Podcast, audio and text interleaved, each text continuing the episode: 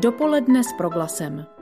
Zajímaví hosté, podnětné rozhovory, duchovní útěcha, ale i čas pro oddechnutí a úsměv. Čtvrtou adventní neděli 18. prosince v roce 2011 v dopoledních hodinách přišla zpráva, kterou nečekal mnohý z nás. Přestože jsme věděli, jak nemocný první polistopadový prezident Václav Havel je, málo kdo z nás byl na možnost jeho odchodu připraven. Zítra uplyne 10 let od jeho smrti. Zemřel na Hrádečku v místě, které mělo v jeho životě zásadní význam. Jeho pohřbu 23. prosince se účastnili spontánně desetitisíce lidí. Den před štědrým dnem na mezinárodní letiště v Ruzini dosedali speciálistěmi, kteří přiletěli z celého světa, aby se s ním rozloučili. O Václavu Havlovi, jeho politice, odkazu a historické roli dnes budeme mluvit. Pořad dopoledne s proglasem vítá ředitele knihovny Václava Havla Michaela Žantovského, který pro něj pracoval, byl jeho dlouholetým přítelem a před časem vydal o Václavu Havlovi mimořádnou biografii. Online zdravím pana Žantovského. Dobrý den. Dobrý den, děkuji za pozvání.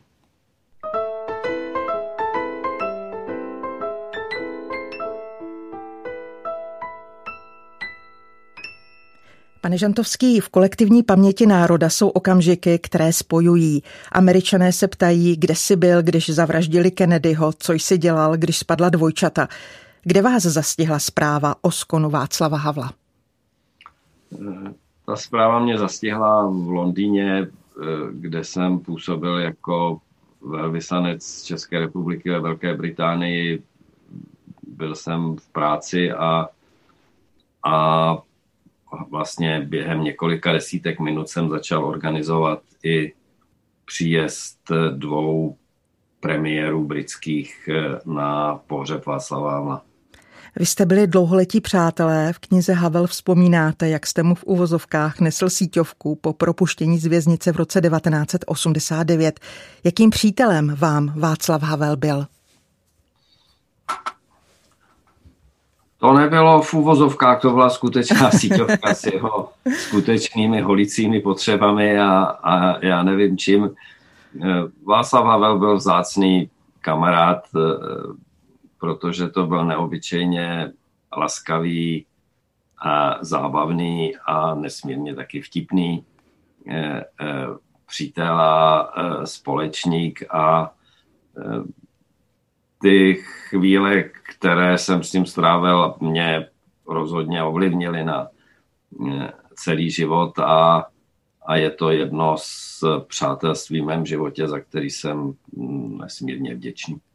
Pokud pominu vaše přátelství a budu se ptát na čistě profesionální vztah, jakým nadřízeným vám pak byl, ale i všem, kteří pro něj pracovali? S Václavem Havlem se pracovalo výborně, protože byl eh, šéf eh, velice laskavý.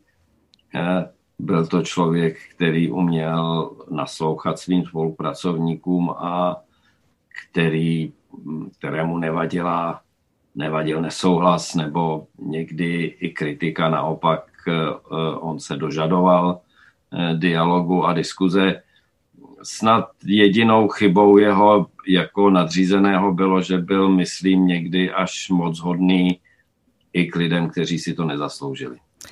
Vy jste před malou chvíli řekl, že vás ovlivnil na celý život. Můžeme být trochu konkrétnější? V čem? Ano, on mě, eh, on mě jak si na svém vlastním příkladu eh, ukázal něco, co je, eh, není tak časté mezi lidmi, že člověk může žít uh, smysluplný a hluboký život a přitom nemusí být poustevník. Uh, může být i může si užívat i, i zábavy, může se snažit být mezi ostatními lidmi, a, ale nestrácet ze zřetele to podstatné, to vážné a to hluboké. Zmínila jsem vaši úspěšnou biografii o Václavu Havlovi. Co bylo tím momentem, který rozhodl pro její napsání? Byla to ta jeho smrt? Ano, byl to ten okamžik jeho smrti, který mě také jako většinu z nás zastihl nepřipraveného a a zasáhl mě daleko víc, než jsem eh, si byl by i myslel.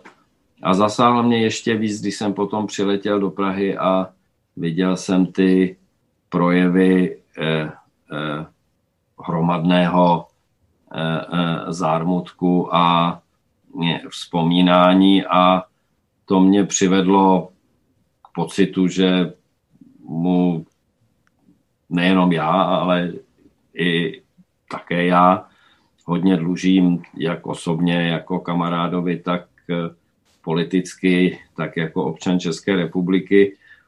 A teprve asi po 14 dnech jsem eh, si řekl, že asi možná aspoň trochu ten dluh dokážu splatit, když eh, o něm napíšu a to byl ten okamžik, od kterého se odvíjely další dva a půl roky psaní toho životopisu. Vy jste ho psal v angličtině, až posléze překládal do češtiny. Myslel jste tedy primárně nejprve na zahraniční trh? Eh, to nebylo ani tak tržní myšlení, to byl spíš eh, problém.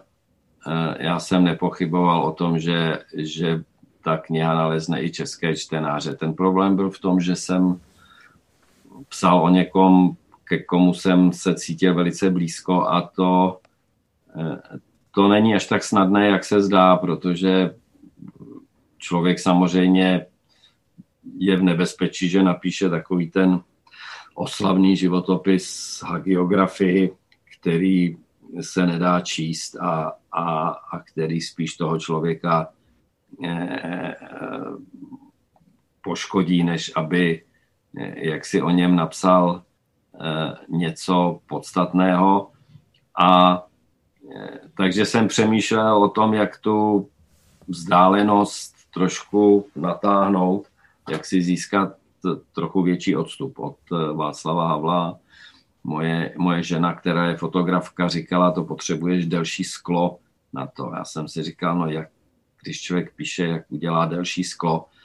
A pak mě napadlo, že když to napíšu v jazyce, který není můj mateřský, eh, takže přece jenom ten odstup bude o něco větší. Jako subjektivně z mého hlediska to fungovalo, ale jestli to opravdu fungovalo, to musí posoudit čtenáři. Pane Žantovský, vy jste vystudovaný psycholog. Do jaké míry jste při psaní své čtivé monografie uplatňoval i pohled odborníka na jednání a konání Václava Havla? No, ten, tu psychologickou perspektivu člověk, jak to jednou má a když stráví jako já v té disciplíně potom dalších deset let práce, tak už to ze sebe nedostane, je to v něm jako v koze. A já o tom samozřejmě vím, ale nebylo to možná na škodu, protože jednak Václav Havel byl psychologicky nesmírně zajímavý člověk. On byl Eh, jak si, jak působil na venek velmi eh, jednolitě, autenticky, tak vnitřně to byl člověk velice eh, složitý, který jak si zápasil i s vlastními nejistotami a pochybnostmi mm, a tak dále. A o tom všem je v jeho životě a v jeho díle nespočet důkazů a Eh, materiálu a navíc on se sám eh, zajímal velmi živě o psychologii, měl mezi psychologii, eh, mezi kolegy a kolegyněmi měl celou řadu přátel, takže ten, ten do jisté míry psychologický přístup byl, myslím, přirozeným a, a užitečným v jeho případě. Já bych na to, co jste teď řekl, navázala. Václav Havel pronesl v době svého úřadu celou řadu projevů. Zeptala bych se konkrétně na jeden z nich, a to na projev na Hebrejské univerzitě z roku 1990, kde dostal čestný doktorát. V něm o sobě mluví jako o muži, který stále dobíhá peloton silnějších a úspěšnějších. Cituji z něj, jsem si v podstatě protivný a zdá se mi, že nezasluhuji vlastně, že zasluhují vlastně jen obecný posměch. Dál mluví o celoživotním pocitu provinění, nepatřičnosti, vyděděnosti. To jsou poměrně nečekaná slova na hlavu státu. Dá se i s takovým kritickým pohledem na sebe vybudovat prezidentská osobnost, autorita? Tak ten projev na Hebrejské univerzitě v roce 1990 je tak trochu i stylizací. Je trošku i ironický. A trochu ironický. Václav Havel v něm eh, mluví jako o hlavním tématu o svém hlubokém pocitu příbuznosti a soustažnosti s Francem Kavkou, eh, asi nejslavnějším pražským hm, židovským rodákem a na Hebrejské univerzitě v Jeruzalémě to bylo, myslím, eh, velmi vhodně zvolené téma. A eh, tam právě mluví o těch svých eh, psychických vlastnostech, které připomínají i Kavku a takže možná ta optika je trošičku, trošičku zesílená. Ale je rozhodně pravda, že eh, Václav Havel i jako prezident eh, se mu nevyhnuli jaksi pocity hm, pochybností, eh, včetně pochybností o sobě samém a o své jaksi schopnosti tu funkci dobře zastávat. Ale současně přesně tyto pochybnosti byly tím, co ho chránili, co ho chránilo před eh, takovou tou politickou spupností a samolibostí a podléháním eh, pokušením eh, moci, kterých je samozřejmě celá řada. A myslím si, že mu nakonec jako prezidentovi i pomohli. Ale přece jenom bych asi dodal, že, že Václav Havel nebyl Franz Kafka, nebyl tolik ochromen a omezen právě těmi svými vnitřními sváry a pochybnostmi, neměl konfliktní vztah s vlastním otcem, naopak jeho vztah s tatínkem byl velmi harmonický a tak dále, takže eh, to srovnání funguje jenom eh, do určité míry. Kdy se z úspěšného autora divadelních her, na jehož zahradní slavnost se stály celé noci dlouhé fronty, stává nejprve angažovaný spisovatel a poté i politik? Václav Havel byl eh, vždy angažovaný spisovatel. On eh, eh jeho hry od těch prvních, kterými si získal eh, slávu a popularitu, zahradní slavnost především a vyrozumění, jsou hry, které lze chápat a, a naprostá většina diváků v Československu je tak chápala jako politické alegorie nebo jako politické eh, metafory.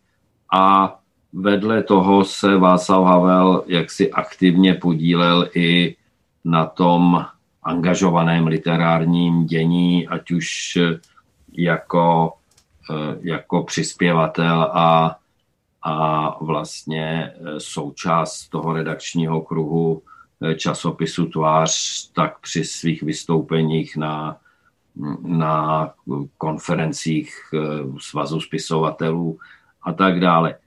To, ta angažovanost v něm byla, ale nebyla v něm eh, dlouho ta, to odhodlání, jak si vstoupit eh, do toho politického života eh, osobně, ne jako literát, ne jako spisovatel, ale jako, jako občan a jako aktivista. A k tomu došlo až v 70. letech po, po invazi a okupaci Československa vojsky Varšavské mm, smlouvy.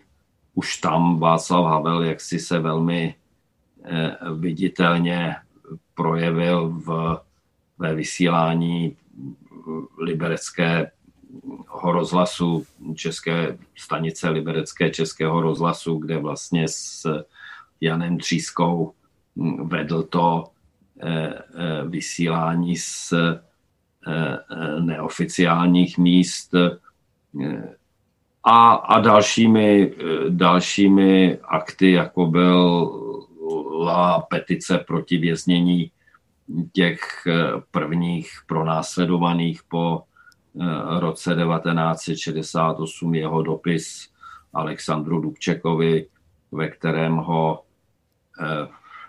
se snažil přesvědčit, aby neustupoval a ne, eh, nepřistupoval na ty kompromisy s tím novým normalizačním režimem a eh, celá řada eh, dalších projevů. Ale přesto těch prvních pět let po invazi Václav Havel žil vlastně v ústraní převážně na Hrádečku, na své venkovské chalupě a snažil se věnovat především své literární práci, psaní divadelních her, které mu nikde nehráli, protože už byl zakázaný spisovatel a tak dále. A teprve, když pochopil, že ten normalizační režim nepomine, že naopak svým způsobem je čím dál tím eh, netolerantnější a, a, a tuší, tak eh, vlastně vstoupil zpět na veřejnou scénu svým dopisem eh, Gustavu Husákovi eh, eh, v roce 1975 a pak už následovala jedna aktivita za druhou, která, které vyvrcholily iniciací a zveřejněním prohlášení Charty 77 v lednu roku 1977. Zítra uplyne deset let od úmrtí Václava Havla. S naším hostem, ředitelem knihovny Václava Havla, bývalým diplomatem, psychologem, publicistou a překladatelem Michailem Žantovským o něm dnes mluvíme. Dopoledne s proglasem. Michal Žantovský je online hostem pořadu Dopoledne s proglasem. Dnes se věnujeme desátému výročí úmrtí prezidenta Václava Havla. Dohrála kapela Rolling Stones, se kterou Václava Havla také pojilo osobní přátelství. Když Václav Havel a jeho spolupracovníci přišli na Pražský hrad, nenašli tu nic, nebyl vybudovaný sekretariát, hledali se klíče od místností, všude byly, jak on popisuje, dráty, mříže, zábrany, kamery. Co typicky Havlovského přinesl do té absurdní atmosféry spolu s první ženou Olgou? Jak chtěli hrad proměnit?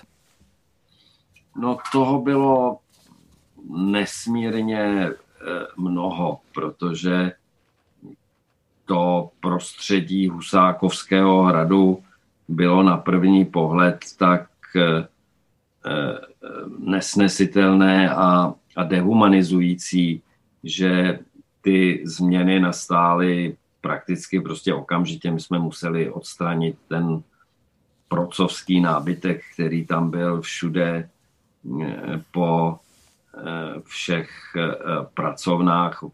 Okamžitě se začalo hledání v depozitářích, aby se nahradili ty příšerné obrazy, které tam vysely něčím eh, trošku vkusnějším.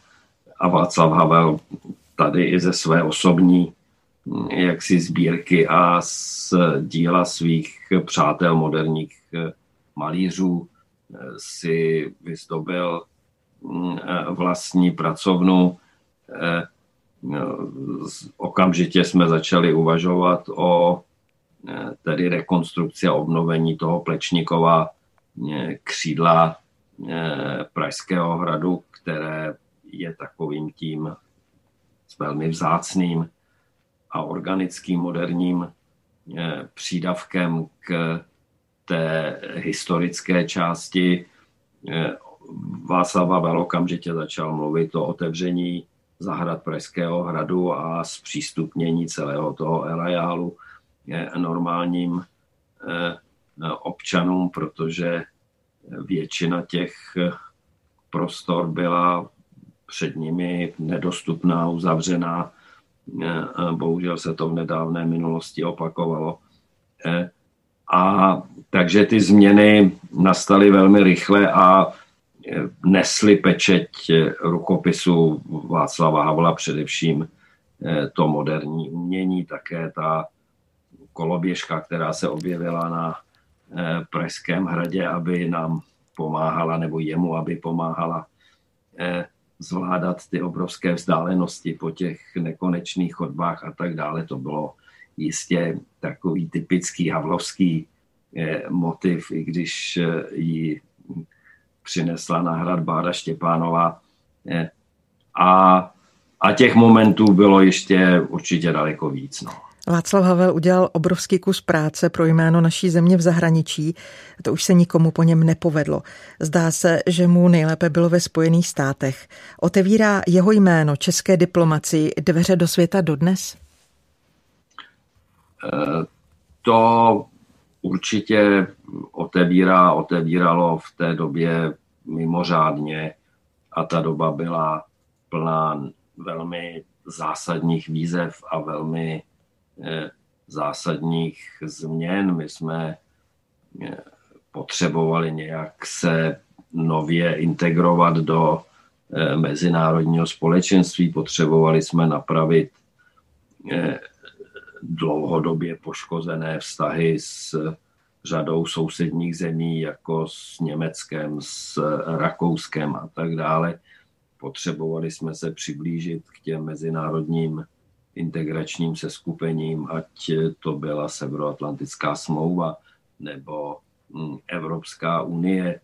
A v tom všem, eh, jak si sehrál Václav Havel naprosto klíčovou roli a zejména členství Severoatlantické alianci lze označit bez nadsázky za především jeho úspěch, jeho dílo, eh, stejně tak jako eh, ty velmi přátelské vztahy, které dnes máme s Německem jako s naším největším sousedem a velmi důležitou členskou zemí Evropské unie. I tam ty první kroky a ty zásadní kroky, jak si vykonal Václav Havel, je eh, i dnešní době pravda, že eh, ten jeho odkaz je nám eh, strašně užitečný a strašně nápomocný při propagaci dobrého jména České republiky v zahraničí a na té praktické rovině my se na tom často jako knihovna Václava Havla podílíme. Je to vidět na akcích ministerstva zahraničí nebo českých ambasád v zahraničí, českých center jako těch kulturních zastoupení České republiky v zahraničí. To je, jsou desítky akcí, na, které, na kterých často spolupracujeme, ale někdy bohužel jak si přechází to využití toho dědictví Václava Havla až do jaksi absurdní eh, roviny a eh, ne roviny, která by nám byla zrovna ku prospěchu. Já jsem se eh, zrovna minulý týden jak si dozvěděl o tom, že pro české předsednictví v Radě Evropské unie v druhé polovině příštího roku plánuje, plánuje ta evropská sekce na úřadu vlády výrobu několika tisíců párů ponožek, které eh, bychom rozdávali eh, zahraničním eh, partnerům a hostům jako připomínku Václava Havla s vysvětlujícím lístkem, na kterém bude stát, že někdy nosil příliš krátké kalhoty, takže mu ty ponožky čouhaly. Tak to jako si myslím, že opravdu bychom si měli najít eh, inteligentnější způsob, jak eh, připomínat Českou republiku a eh, odkaz Václava Havla, abychom nedopadli zase tak, jako když jsme se rozhodli, že to Evropské unii osladíme při minulém předsednictví. O tom odkazu Václava Havla bych teď s vámi také ráda mluvila. Už ve svých dizidentských dobách byl integračním prvkem, svorníkem. Může právě tento jeho odkaz být příkladem pro současnou občanskou společnost, o kterou on tolik usiloval? Ta česká občanská společnost z velké části vznikla a dodnes těží z odkazu Václava Havla. Je, není vůbec náhodou, že velké množství těch institucí nebo iniciativ občanské společnosti se přímo výslovně hlásí k odkazu Václava Havla. Eh, některé z nich eh, vznikly ze součinnosti s Václavem Havlem nebo na jeho poput nebo jim inspirovány. Někdy se o nich mluví jako o havlovských institucích a není to jenom eh, knihovna Václava Havla, ale jsou to instituce jako Člověk v tísni, jako Paměť národa, jako Forum 2000 a mohl bych samozřejmě vize 97 e, a mohl bych mluvit o celé řadě dalších, čili právě v občanské společnosti si myslím, je ten odkaz Václava Havla nejpevněji zakotven. A proč byla jeho vize humánní a mravné občanské společnosti s důrazem na lidská práva, na menšiny, na ekologii, sociální problematiku, některými z jeho politických souputníků tak kritizována? Spory Václava Havla a Václava Klauze z tohoto období pronikaly postupně i na veřejnost. Samozřejmě, že ty, že ty rozpory se dají i tímto způsobem eh, personifikovat, ale. Já myslím, že tam, že odrážejí jaksi hlubší realitu a ta realita eh, byla prudká transformace, kterou nejenom naše země, ale celá tato část eh, Evropy v 90. letech a ještě začátkem tohoto století procházela a kdy jsme se velmi kvapně eh, přizpůsobovali těm eh, parametrům nebo požadavkům nebo eh, standardům, které existovaly a existují v západní Evropě a v jiných částech vyspělého světa.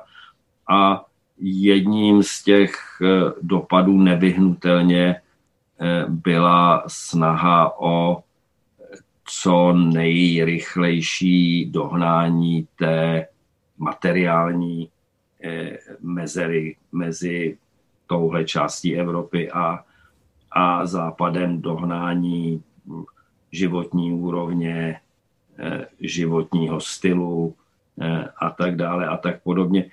No a z toho nevyhnutelně, jak si plynuli materiální priority co nejrychleji zbohatnout, co nejrychleji se v té nové situaci nějak jak si úspěšně, eh, eh, úspěšně zabydlet a tak dále. A, a v takových eh, přechodných dobách, a není to jenom u nás, a není to jenom v téhle historické situaci, prostě ty morální priority a, a ohledy zaujímají často až to druhé místo za těmi materiálními ohledy a někdy jimi stojí v cestě, že? Protože hm, jak si, když člověk se rychle zbohatnout, tak eh, nemá jak si věnovat příliš času přemýšlení o tom, jak, jak, jak, to, jak to udělá. Takže já jsem přesvědčen o tom, že eh, k těmto rozporům by bylo došlo, i kdyby Václav Klaus nikdy neexistoval a kdyby místo Václava Havla byl někdo, eh, někdo jiný tím eh, eh, strážcem té mravnosti a, a, a tak dále. Prostě se to, se to muselo stát a stalo se to. Já bych se ještě vrátila do roku 1989, kde dostal Václav Havel a my spolu s ním jedinečnou příležitost začít znova ve svobodě. Řekněte mi, byli jste si tehdy všichni kolem něj vědomi odpovědnosti, jaká s tou historickou situací zároveň přišla? Odpovědnosti za zem a za, jeho obyvat, za naše obyvatele? Tak já si troufám říct za uh, Václava Havla, že on si byl té odpovědnosti vědom, protože odpovědnost bylo téma, o kterém přemýšlel po desetiletí předtím, než se stal prezidentem a, a přistupoval ke všemu, co s tím souviselo, velmi zodpovědně.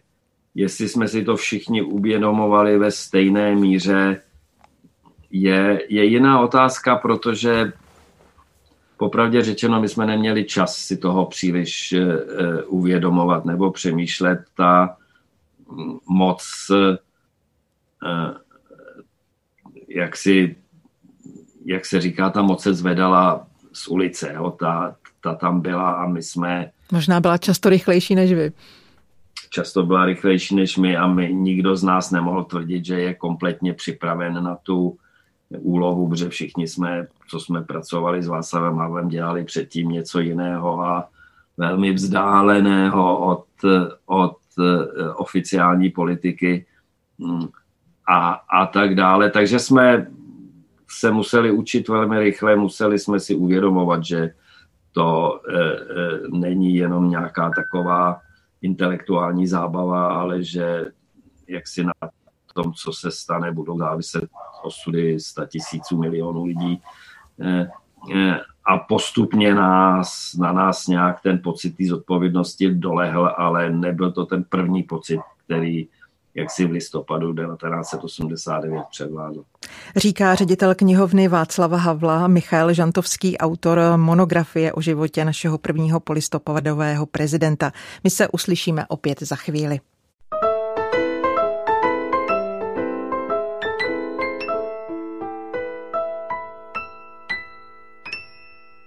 Michal Žantovský je online hostem pořadu Dopoledne s proglasem. Dnes se věnujeme desátému výročí umrtí prezidenta Václava Havla. Pane Žantovský, v 80. letech Václav Havel řekl, cituji z knihy Prosím stručně, dávám přednost politice, která vychází ze srdce, nikoliv z nějakých tezí. Měl vůbec šanci v českém prostředí tento koncept naplnit? Tak to je velmi obtížný koncept k naplnění v Všude. jakékoliv zemi a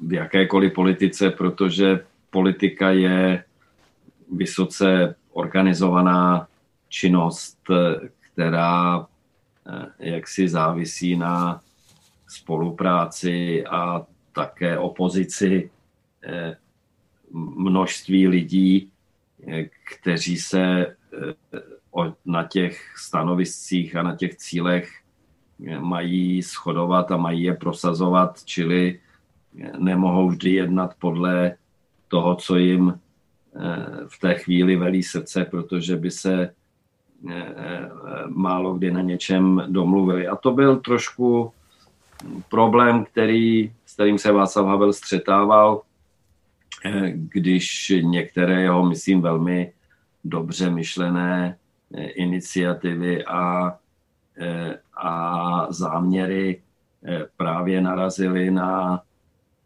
nepochopení nebo jaksi odpor jaksi přímo mm, některých sil v parlamentu, některých politických stran a tak dále. Ale na druhé straně měl nesporně, aspoň podle mého názoru, Václav Havel pravdu v tom, to, co vždycky říkával, že politika nesmí být jenom technologií moci, že, že jak si, jakmile se z ní vytrací, vytratí ty hlubší cíle, etos té politiky, to srdce té politiky. Ano, je to, je to srdce, tak je to jenom způsob, jak manipulovat společností, jak manipulovat lidmi a nic vlastně eh, té společnosti nepřináší. Co naopak byly silné politické stránky prezidenta Václava Havla? Tak jedna z těch silných stránek eh, byla jeho schopnost eh, vidět svět a, a politiku a svoje vlastní místo v ní jako svým způsobem divadelní kus, jako divadlo a využívat eh, toho, co dovedl velmi dobře jako eh, dramatik těch divadelních prvků, symboliky, gradace, kontrapunktu, eh, pro jaksi zdůrazňování eh, těch eh, hlubších rozměrů politiky, které by se jinak vysvětlovaly velmi zdlouhavě a velmi, velmi nesnadno. Jo? To, že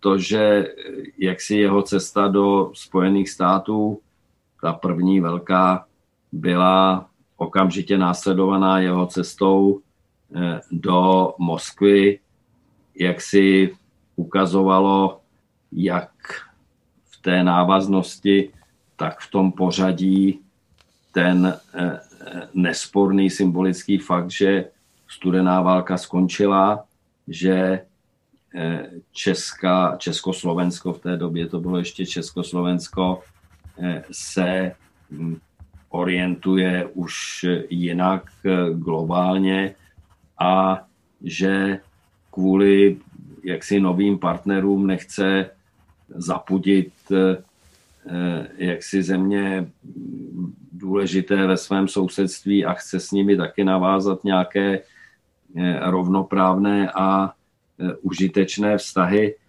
A o tom by se dala napsat kniha. Václav Havel to jaksi vyřešil dvěma záznamy do kalendáře eh, k těm plánům těch cest a, a všichni rozuměli tomu, proč to bylo tak, jak to bylo. Uvažoval někdy nad tím, proč jeho obliba u veřejnosti na přelomu tisíciletí postupně klesala? V roce 1989 byl jedním z nejobdivovanějších mužů u nás.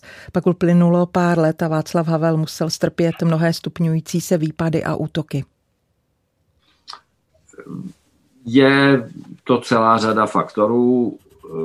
Samozřejmě s tím souvisí to, že v té, na konci toho tisíciletí a na konci své prezidentské kariéry Václav Havel Eh, nehrál tu nejdůležitější eh, mocenskou roli eh, v zemi, že ta spadala hm, daleko více k vládě a parlamentu a že jeho partneři v té době měli v parlamentu a ve vládě měli jiné představy o tom, jak se politika eh, má dělat a dávali velmi okatě najevo, že, že jak si Václava Havla k tomu eh, nepotřebují a naopak, že jim v tom někdy i eh, třeba překáží. A přičtěme k tomu i to, že Václav Havel už na konci svého prezidentského období nebyl zcela zdrav, měl několik mm, epizod, eh, které ohrožovaly jeho zdraví a někdy i jeho život a, eh, a i tomu, jak si ubíralo eh, síly. Jo? Ale to jsou věci, které jsou často pomíjivé, dočasné a podíváme-li se na to, jaký je obraz historický Václava Havla dnes a jeho význam jeho odkazu a jaký je obraz těch, s kterými tenkrát eh, nelehce eh, soupeřil, tak eh, si myslím, že vlastně je to všechno v pořádku. Dopoledne s proglasem. S ředitelem knihovny Václava Havla Michalem Žantovským dnes mluvíme online na Proglasu. Připomínáme 10 let od úmrtí Václava Havla. 3. února v roce 2003 Václav Havel opustil prezidentský úřad. Mluvili jste někdy o tom, kdo by ho měl na hradě vystřídat? Uh, on se tou myšlenkou zabýval, mluvil o ní někdy a mluvil o ní někdy i veřejně. A to možná neměl dělat, eh, protože hm, on mluvil o tom, že by ho mohl vystřídat někdo mladší, padaly jména některých představitelů právě té občanské společnosti, nevládní sféry, které si Havel dokázal představit jako prezidenty. Někdy říkal, že by bylo dobré, a já si myslím, že by bylo dobré, kdyby prezidentem mohla být také žena. A e, při téhle příležitosti také padlo jméno několika žen, včetně e, bývalé americké ministrině zahraničí Madeleine Albrightové. A problém byl v tom, proč říkám, že to možná neměl říkat veřejně, že jak si ta žádlivost na něj a ta ostražitost před tím jeho vlivem byla na té druhé straně mm, té mm, politické sféry taková, že vlastně tím okamžitě eh, se ti možní kandidáti ocitli pod eh, útokem a eh, její šance vlastně zanikly dřív, než mohly jaksi vůbec vzniknout. A to je jedna taková hm, docela roztomilá eh, eh, vlastně eh, vada, kterou Václav Havel v politice měl. On, on byl dobrý strateg, ale on nebyl velký taktik. On si nedělal starosti s tím, co bezprostředně nějaký jeho výrok způsobí nebo nespůsobí a a také on nebyl žádný tajnůstkář, což mu vadilo už v disentu, ale eh, vadilo mi to i potom, on když něco eh, ho napadlo a považoval to za dobrý nápad, to okamžitě eh, někomu řekl a když byl poblíž nějaký mikrofon, tak to řekl do toho mikrofonu a to také v politice vždycky nefunguje. No. Na to, co těšilo jeho srdce nejvíc, tedy napsaní po roce 2003, už mu čas eh, moc nezbýval, byl totiž hodně žádán, hodně cestoval. Jaký Václav Havel byl v době postprezidentské? On se na tu postprezidentskou dobu docela těšil, protože eh, v těch posledních letech prezidentství mu možná docházela energie a i si uvědomoval, že už toho příliš mnoho eh, eh, vykonat po této stránce nemůže a po odchodu z funkce eh, se snažil vrátit k psaní a, a, a vrátil. On jednak dokončil divadelní hru, kterou začal psát už v koncem 80. let o odcházení. Tu hru které říká moje lírovská hra o problémech a dilematech morálních právě bývalého vysokého politika, který opouští svoji funkci a, a jde o to, co si vlastně z ní odnáší a co si z ní zachovává. A napsal také společně s Karlem Hvíždělou tu druhou vlastně knihu těch biografických nebo autobiografických eh, vzpomínek a rozhovorů, prosím stručně, která eh, reflektuje jeho období strávené na hradě a, a eh, to, o čem v té době přemýšlel.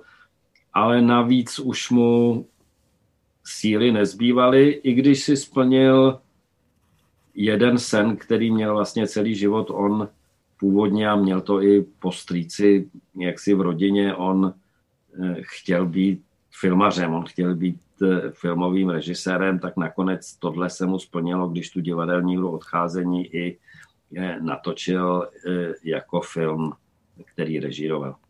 Václav Havel poslední týdny svého života trávil na Hrádečku ve svém venkovském domě, existencionálním útočišti, jak říkal, kde také zemřel. Pokládáte za symbolické, že právě Hrádeček byl místem jeho odchodu? Ano, to byl jeho duchovní domov, eh, to bylo místo, kam se vracel, to bylo místo, kde se cítil nejlépe. On se nikdy vlastně eh, úplně eh, necítil doma eh, ani na hradě, ani eh, v Lánech, ani v tom bytu, v kterém bydlel v 70. letech v Dejvicích. On měl ten rodný dům na Rašinově nábřeží, který považoval za domov a po něm už jenom vlastně eh, eh, Hrádeček, který považoval za svůj duchovní dům. Vy jste byli dlouholetí přátelé, ve své knize zmiňujete, že Havel zůstal, cituji, ve své roli uvězněn nejen po zbytek komunistického období, ale i dlouho poté. Domníváte se, že obětoval nejen svou dráhu spisovatele, ale konec konců tak trochu i svůj život, své zdraví politice? On by to určitě takto neřekl. On eh, by to rozhodně neřekl ani nějakým způsobem, který by vzněl velmi pompézně. A politika nebyla to první eh, eh, v jeho životě. On jak si pokládal za prvořadé, aby člověk žil smysluplný život, život v souladu se svým přesvědčením, se svými hodnotami, život v pravdě, jak říkal. Čili to, co obětovala, byla to léta svobody, bylo to zdraví, byl to čas a nakonec svým způsobem i ten život, tak to obětoval eh, smysluplnému životu nejenom eh, svému samému, ale také smysluplnému životu těch ostatních. Na proglasu jsme dnes mluvili s Michailem Žantovským, bývalým politikem, diplomatem, publicistou a ředitelem knihovny Václava Havla o desátém výročí odchodu našeho prvního polistopadového prezidenta. Děkujeme za to. Naslyšenou. Já děkuji. Mějte se hezky na já jen dodám, že zádušní mše za prezidenta Václava Havla z katedrály svatých Víta Václava a Vojtěcha v Praze, která se koná u příležitosti tohoto výročí, bude zítra v 11 hodin přenášena českou televizí na programu ČT2. Pěkný adventní den s proglasem vám přeje Marcela Kopecká. Dopoledne s proglasem. Každý všední den mezi devátou a desátou jsme v tom s vámi už 25 let.